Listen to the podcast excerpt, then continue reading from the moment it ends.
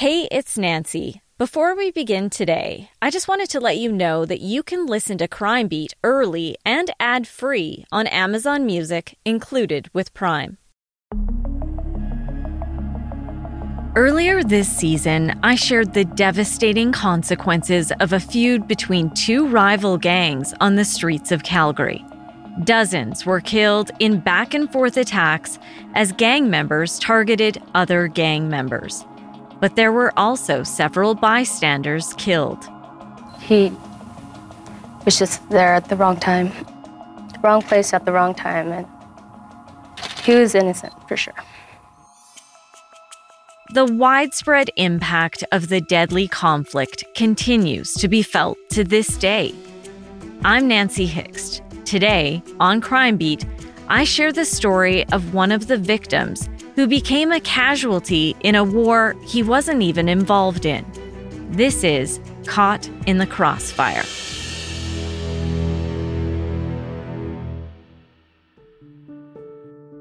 When putting together these stories, I spend days digging through archives of interviews and video. One of those interviews was with a young woman whose brother was killed during one of Canada's deadliest gang wars. The conflict started in the early 2000s and hit a violent peak in 2009 when three people were killed at a restaurant on New Year's Day, including an innocent bystander. Although much of the violence has subsided following several high profile police operations aimed at disrupting gang activity, the war is still ongoing, with several recent shootings and a homicide just last summer. You'll remember from the Crossfire series earlier this season, which covered the gang war in great detail, by mid 2005, there were already a handful of homicides. That included one on June 4th, when Sophorn Kim caught a ride with friends following an event at the Max Bell Arena. The SUV he was riding in stopped at a red light. Without warning, it was sprayed by a hail of bullets. Sophorn was struck and died of his injuries.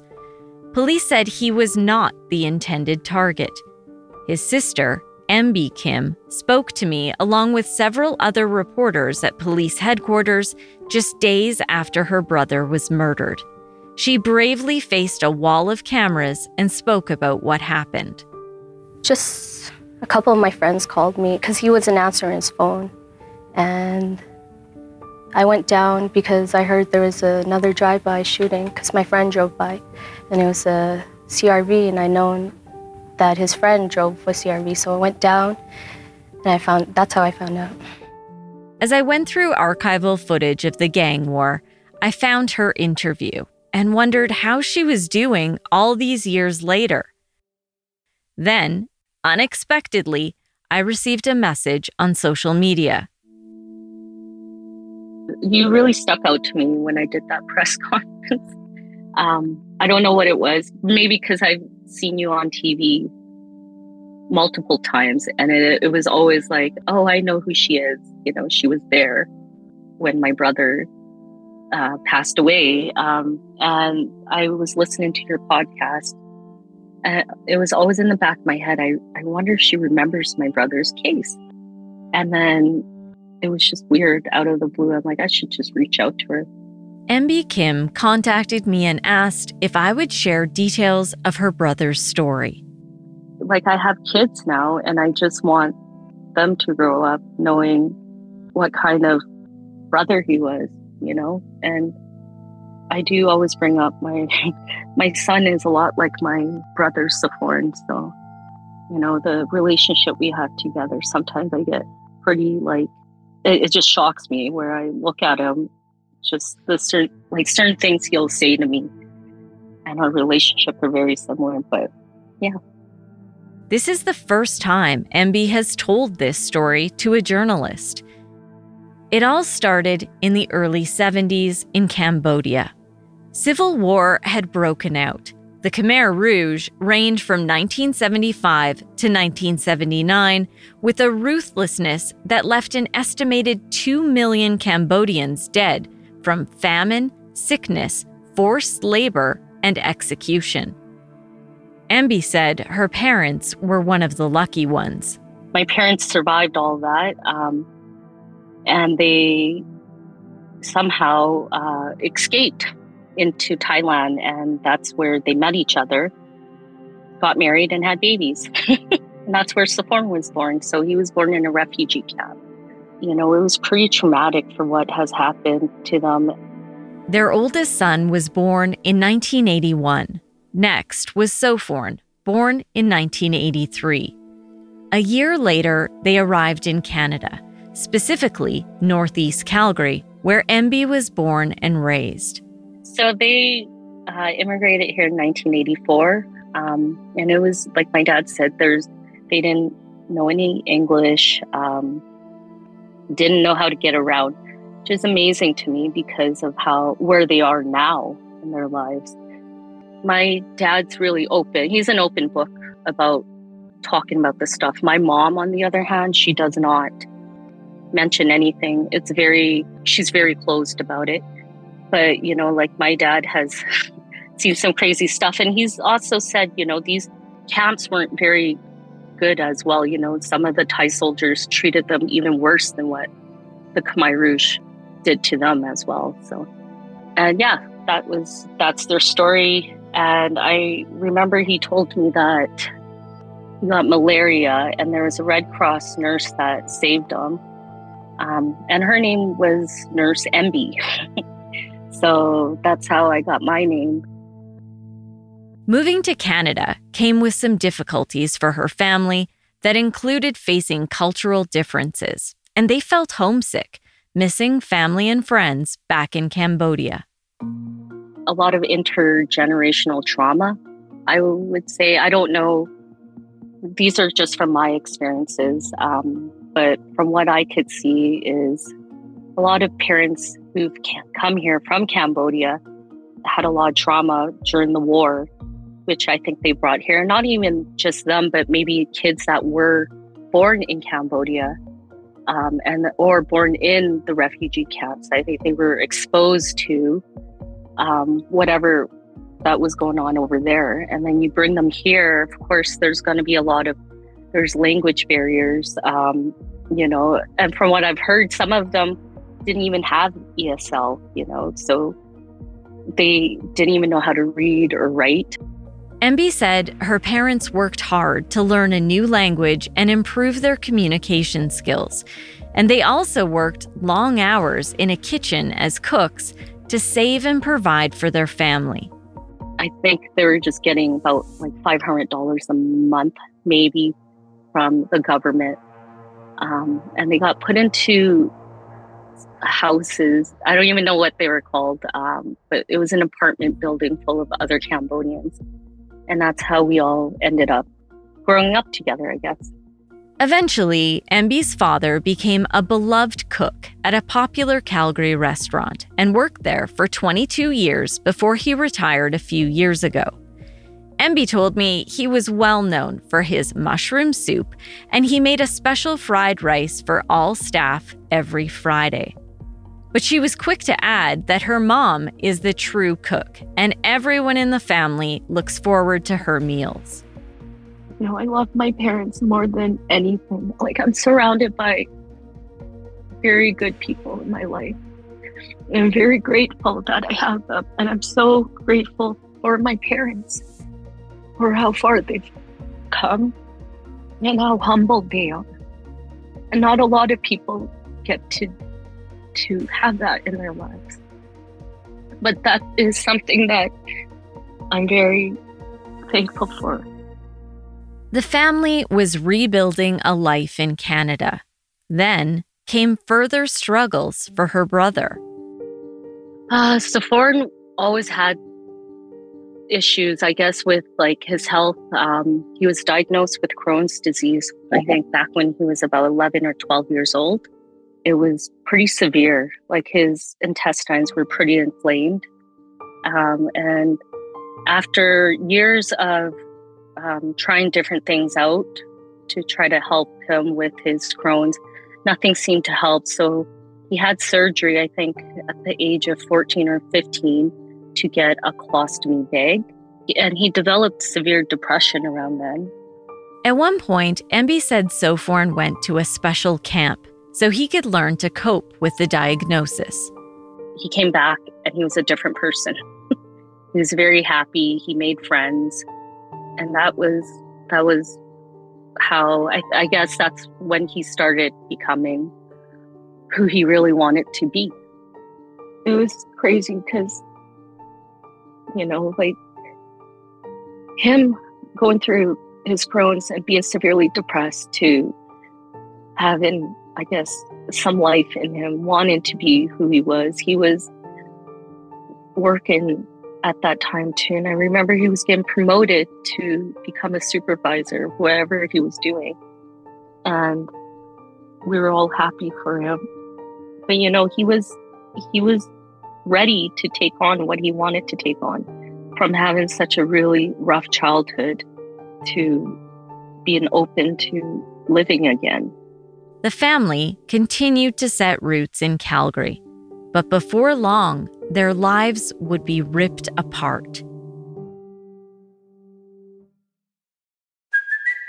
It's Kaley Cuoco for Priceline. Ready to go to your happy place for a happy price? Well, why didn't you say so? Just download the Priceline app right now and save up to 60% on hotels. So, whether it's Cousin Kevin's Kazoo concert in Kansas City, go Kevin, or Becky's Bachelorette Bash in Bermuda, you never have to miss a trip ever again. So, download the Priceline app today. Your savings are waiting Go to your happy place for a happy price.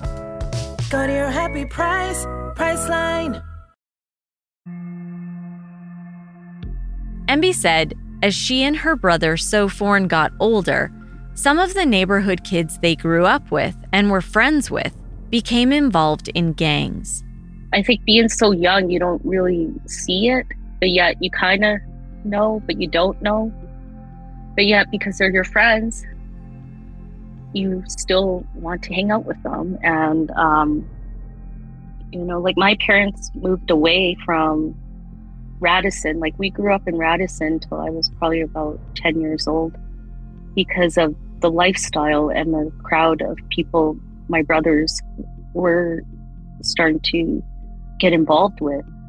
And I didn't see that at that time. You know, I was really upset because I got pulled away from a lot of my friends, moving into the suburbs of Calgary and being put in a, a school that, you know, people didn't even know who or where Cambodia was.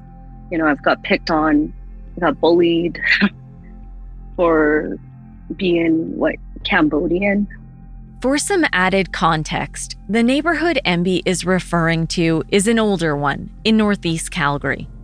Police have told me that prior to the formation of the FK and FOB gangs, the members were friends from North and Southeast Calgary who grew up together, went to school together, or had ties through their cultural backgrounds, like Emby and some of her Cambodian friends. It was in the early 2000s that the group of friends had a falling out and split into warring gangs. She said her parents noticed changes in the neighborhood they didn't like and moved them to a suburb for a fresh start. And of course, for all that to happen, my brother still gets caught in something that they were trying to get us out of. Emby said a lot of this behind the scenes drama was unbeknownst to her. And that's how police believe her brother ended up in a vehicle with someone who was being targeted by one of the gangs.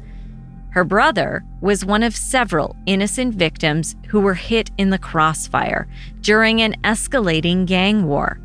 She was friends with a group of people hit in another hail of bullets almost three years after her brother's death in October of 2008. That group was caught in the carnage while celebrating a birthday at a Calgary restaurant. Tina Kong and Kevin Sess were killed, and Sareth Kuhn was hit in the spine, leaving him an L1 paraplegic. The community was in crisis. We knew Sareth, like we know his family. I know Kevin Sess' family. I know of Tina. Um, I've met Tina through some of the surroundings around her. So because she was hanging out with other Cambodians. And of course, because of our commonality there, we all just hung out. MB said the gang war was taking a toll on her. I, I just became paranoid of whoever I was hanging out with. It could be anybody. She was only 19 years old when her brother was killed. There's lots of memories, but you know, he was he's very funny. um, he always made me laugh. As we grew up, he wasn't the nicest brother, I would say. He was pretty mean to me uh, when we were younger, but as we grew up, we became pretty close. And um, we were kind of inseparable uh, for a couple years before he passed away. And I think it was more because of all the, there was a lot that happened in our lives around that time, family wise. Sorry, getting emotional talking about this because I think at that time my life, it was a very hard time. And we just kind of stuck together. Sophorn and I, we, we were we became best friends. And I told him everything, you know, that was going on in my life. And he told me everything in his life too. So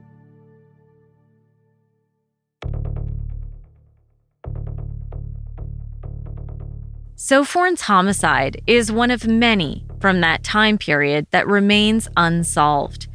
Police told me they still believe he was in the wrong place at the wrong time and not the target of the shooting.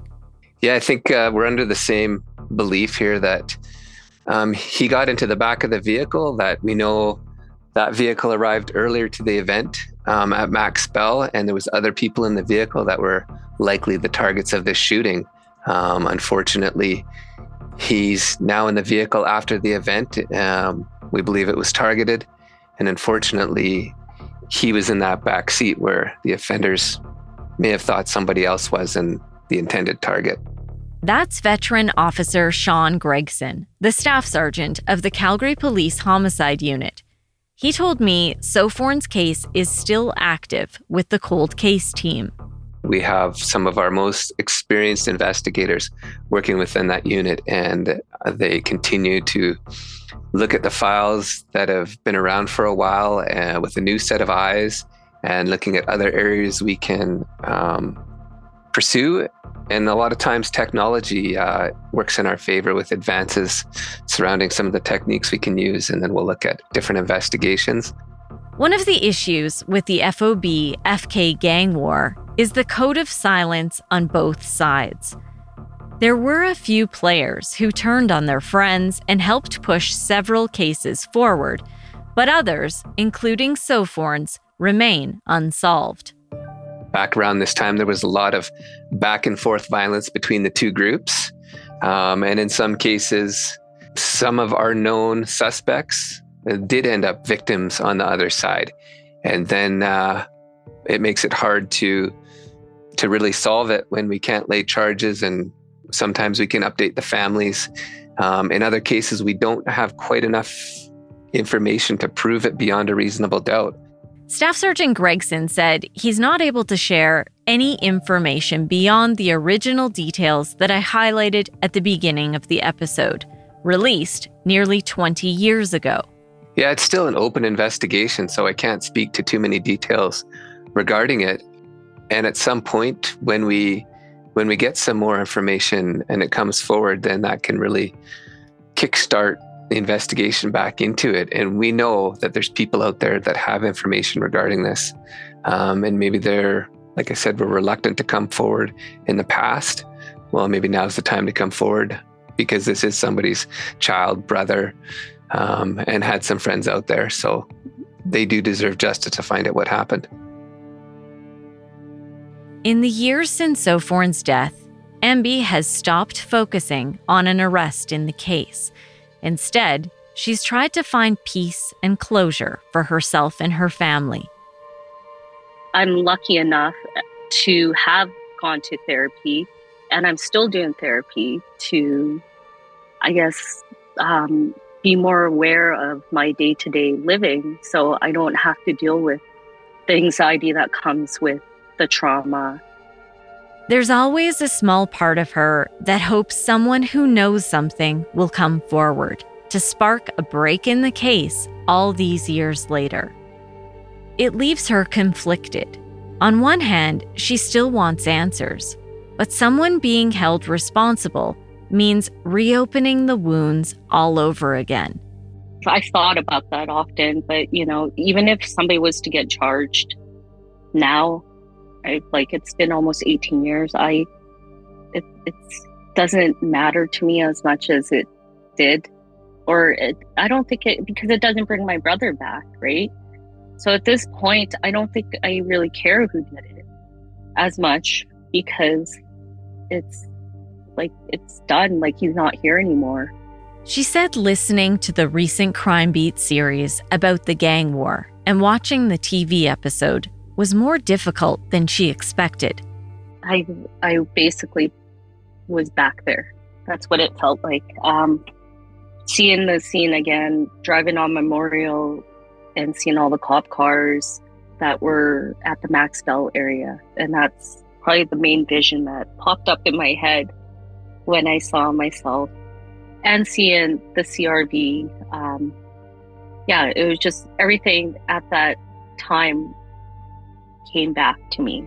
So there was a lot of emotions. The loss of Sophorn has left a void in her family that will never be filled. He was very charismatic, a fun, loving guy. And he was always there for anybody that needed something you know, he'd make it a priority and make sure everybody around him was taken care of. But he was he was also very funny. That was something that I think everybody can say about him. You know, there's one thing that I, I can't let go, and it plays in my head over and over is um, my mom, my mom, and her cries. And to hear a mother cry like that, it haunts you. She's found solace in sharing Sophorn's story and her family's journey with me. Behind each of the cases I share on Crime Beat are people like MB who carry the weight and know the true impact of crime. If you or anyone you know has information that can help solve Sophorn Kim's case, please contact Crime Stoppers at 1 800 222 8477 or calgarycrimestoppers.org. Crime Beat is written and produced by me, Nancy Hixt, with producer Dila Velasquez. Audio editing and sound design is by Rob Johnston. Special thanks to photographer editor Danny Lantella for his work on this episode. And thanks to Chris Bassett, the VP of Network Content, Production and Distribution and Editorial Standards for Global News. I would love to have you tell a friend about this podcast, and you can help me share these important stories by rating and reviewing Crime Beat on Apple Podcasts or wherever you listen. You can find me on Twitter at Nancy Hixt, on Facebook at Nancy Hixt Crime Beat, and on Instagram at nancy.hixt. That's N A N C Y dot H I X T. Thanks again for listening. Please join me next time.